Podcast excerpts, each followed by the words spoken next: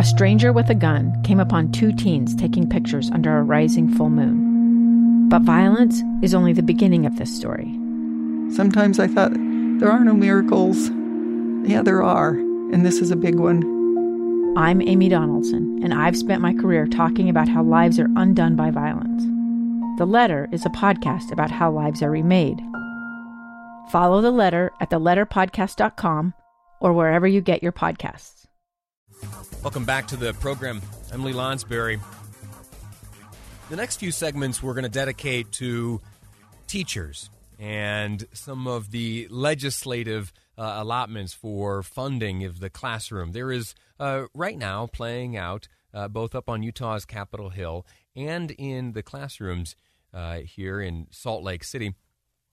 Uh, there's a debate there are the members of the UEA and the Salt Lake Education Association uh, wanting certain things. They would like certain uh, amounts of spending dedicated to the classroom. There are some compensation demands for uh, teachers. There is uh, a requested increase in the weighted pupil unit. The uh, folks at the Utah Education Association would like uh, a 6% increase.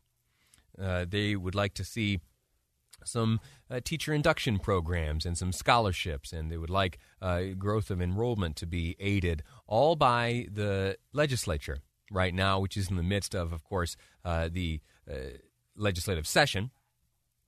And they want to make it known in very clear terms that that is the case. They want to take uh, drastic action to make sure that the leaders up on Utah's Capitol Hill are aware of what they want. And you heard for the first time uh, with Dave and Debbie that there was a walkout planned. Uh, since that announcement and since that news broke uh, on Dave and Debbie's program, uh, I've done a little bit of digging myself, spoken to some friends of mine who are teachers, and learned a bit about w- what is happening. And it will happen tomorrow. Midday, uh, there is a planned walkout by members of the Salt Lake Education Association. In fact, uh, I'll tell you right now that uh, just after that walkout commences, uh, a friend of mine is a, a, teacher at East High School, and she will join us here uh, in studio to talk a bit about why uh, she is participating and what she and her uh, fellow teachers would like to communicate to uh, Utah's legislature.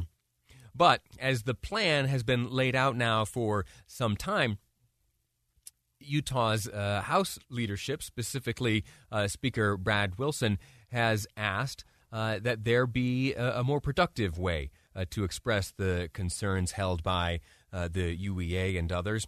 And uh, Speaker Wilson joins us now on the program to talk about this very matter. Uh, Mr. Speaker, sir, I'm grateful to you for joining me here on the program again. All well on your end? Yeah, sorry I'm a little late, Lee. We got tied up in a meeting that went long. Well, that's okay. I, listen, I understand that uh, when you make time to speak to me on the, the program here, you're taking time away from the important work you're doing up there on Utah's Capitol Hill. So I know this time is precious, and uh, whatever time I can get from you, I am grateful for. Let me ask you this uh, so that we're wise with our time. Let's get right to it. Uh, tomorrow, the Salt Lake Education Association has a, a planned walkout. About midday, the teachers are going to leave. Uh, they are going to start a march at the federal building. They're going to hike up State Street uh, to the Capitol, where they will, to you and others in the legislature, deliver uh, some of their demands. How do you respond to, to that knowledge, sir? Well, I think, like you just articulated, I think there's better ways to express your thoughts on education funding than not teaching kids. And uh, we will be up here uh, after school is done every day if people want to come up and chat about education funding and priorities. Um, and I'm uh, I'm sad actually that kids are going to be shortchanged tomorrow and not be taught. And uh, we could have easily met with uh, those educators after school tomorrow. Let me ask you this: Have have you had talks with, uh, say, UEA or the Salt Lake Education Association? Our uh, our leadership team and our committee chairs are meeting with education stakeholders daily. Uh, I have a meeting in uh, less than an hour with the State Office of Education and uh, meet with uh, different education groups daily. So it's uh, it's something that we we take very seriously. We've increased funding in public education uh, a billion dollars in just a short period of time up here, and half of our state's revenue is going into public education. So we uh, we're doing the best we can, but we've got other needs uh, as well. We've actually uh, funded teacher salaries over the last decade significantly higher than we've funded state employees. And teachers have been given much bigger raises than state employees have. And so we would love to be able to be giving everyone big, big raises, but um, uh, we have taxpayers that are sending us their hard earned money, and we try to make the best decisions we can with it.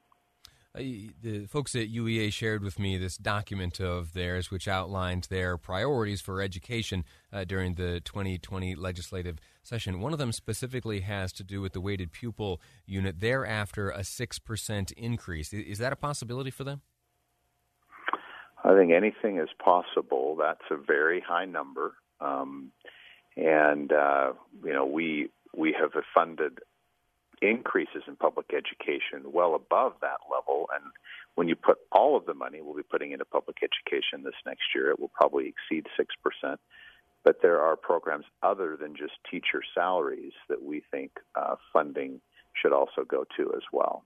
We, for example, um, would like to see increases to uh, kindergarten and reading programs. Um, there's uh, a number of other programs that we think matter for the education of our children beyond just funding the weighted pupil unit, which primarily goes to teacher salaries. Now, with that being said, do I think teachers are underpaid? Yes, I do. Uh, we should pay them more. But uh, when you've got the largest families in the country, um, and we've got the fifth highest effort in the country in terms of our state budget. There's only four states that put more of their state budget into public education than Utah does. And so we work really hard and give them uh, more money than almost any other state does of all of our available revenue. But uh, we like big kid, big families, and, and that's just it's sort of just math. Sure. Uh, let me ask you this: As the uh, teachers uh, hike up State Street and make their way to the Capitol, how will they be received tomorrow? Well, we'll be in committee hearings and on floor debates tomorrow. In fact, I, by the time they get here, we will be debating bills on the floor all afternoon. And um, so they'll have to be pulling people out of the House and Senate chambers uh, to discuss uh, what they would like to discuss. It would have been more productive uh, to have a meeting scheduled where we weren't going to be taking lawmakers uh, away from scheduled floor debate on bills, including education bills.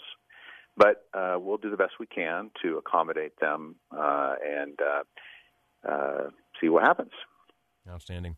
Uh, Speaker Brad Wilson, I'm grateful to you for, for taking the time away from your busy day up there. Uh, I'm grateful to the to you for the work you do as Speaker and specifically talking to us about this issue of the walkout tomorrow by the teachers. thanks again for your time. Thanks, Lee. Have a great day. Oh, you do the same.